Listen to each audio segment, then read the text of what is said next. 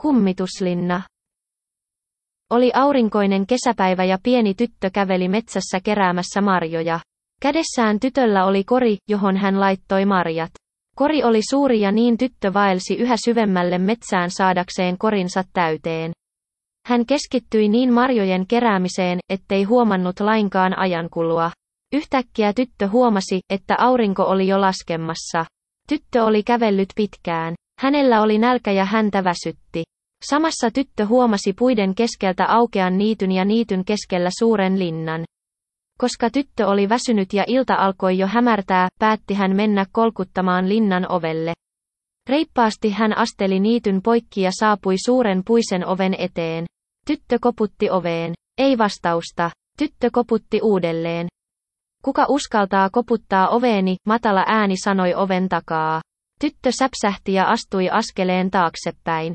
Koska mitään muuta ei kuulunut, eikä kukaan avannut ovea, päätti tyttö koputtaa ovea uudelleen. Kukaan ei vastannut. Tyttö kokeili kädellään painaa ovenkahvaa ja kas, ovihan ei ollutkaan lukossa. Tyttö avasi oven ja huusi. Huhuu, onko siellä ketään?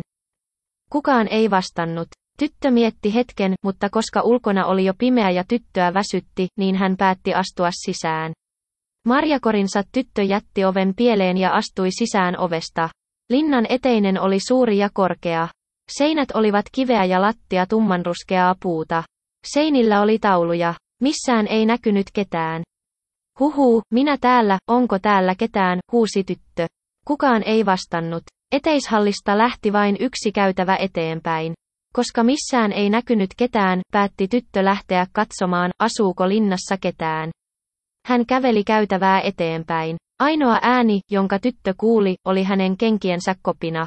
Käytävä oli hämärä, mutta käveltyään sitä hetken eteenpäin, näki hän valon kajastavan edessä päin. Valo tuli suuresta huoneesta, jonka keskellä oli iso pöytä.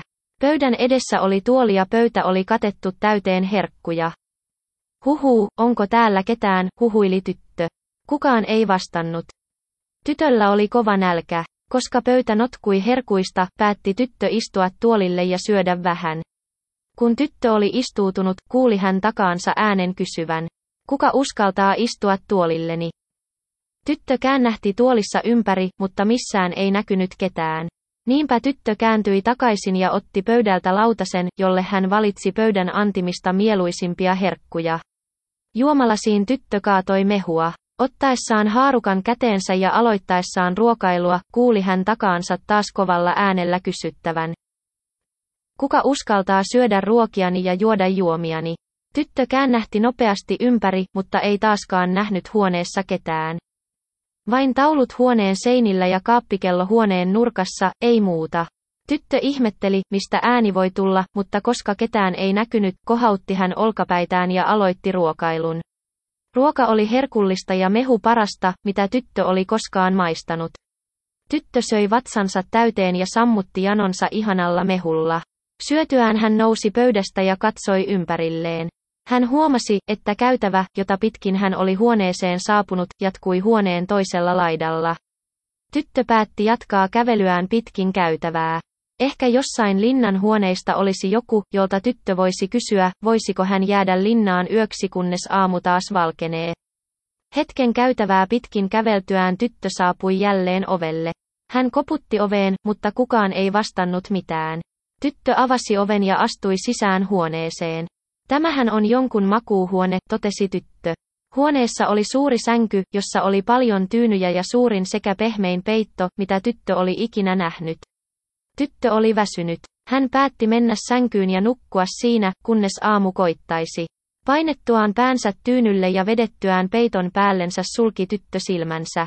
Samassa ääni kuului taas ja nyt se kysyi.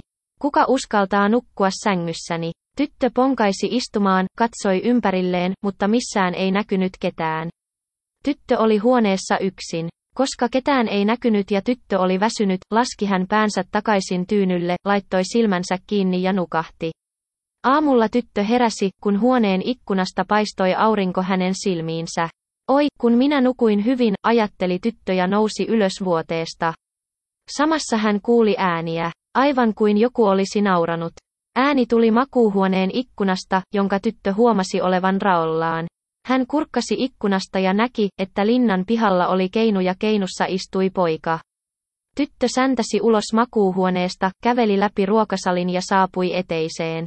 Oven pielestä hän nappasi marjakorinsa ja juoksi pihan poikki keinulle, jossa poika istui.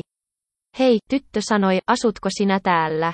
Kyllä, vastasi poika ja jatkoi, se olin minä, joka sinulle eilen puhui, kun koputit ulkooveen, istuit ruokapöytään ja söit sekä kun menit nukkumaan sänkyyn. Minut oli tajottu näkymättömäksi. Kauan sitten, kun olin yksin kotona, koputti linnan oveen vanha ilkeä noita.